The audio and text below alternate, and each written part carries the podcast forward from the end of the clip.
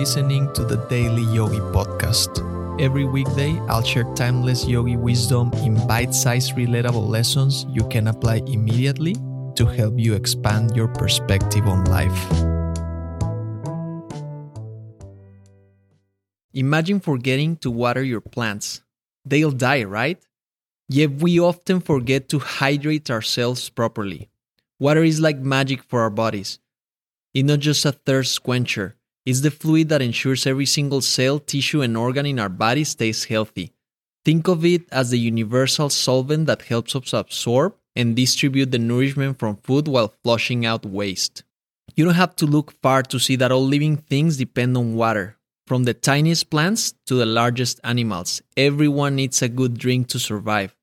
Sadly, many people suffer from health issues simply because they don't drink enough water.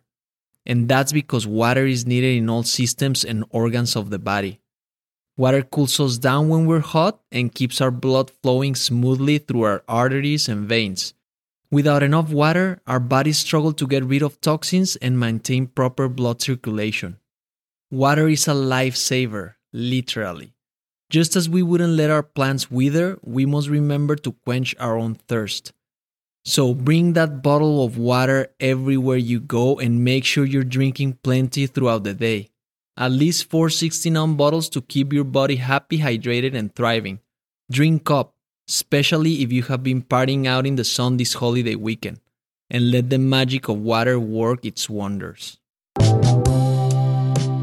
Thank you for listening. If you found value in today's episode, rate the show or share with a friend. And remember, take this reflection into the silence, and I'll see you next time.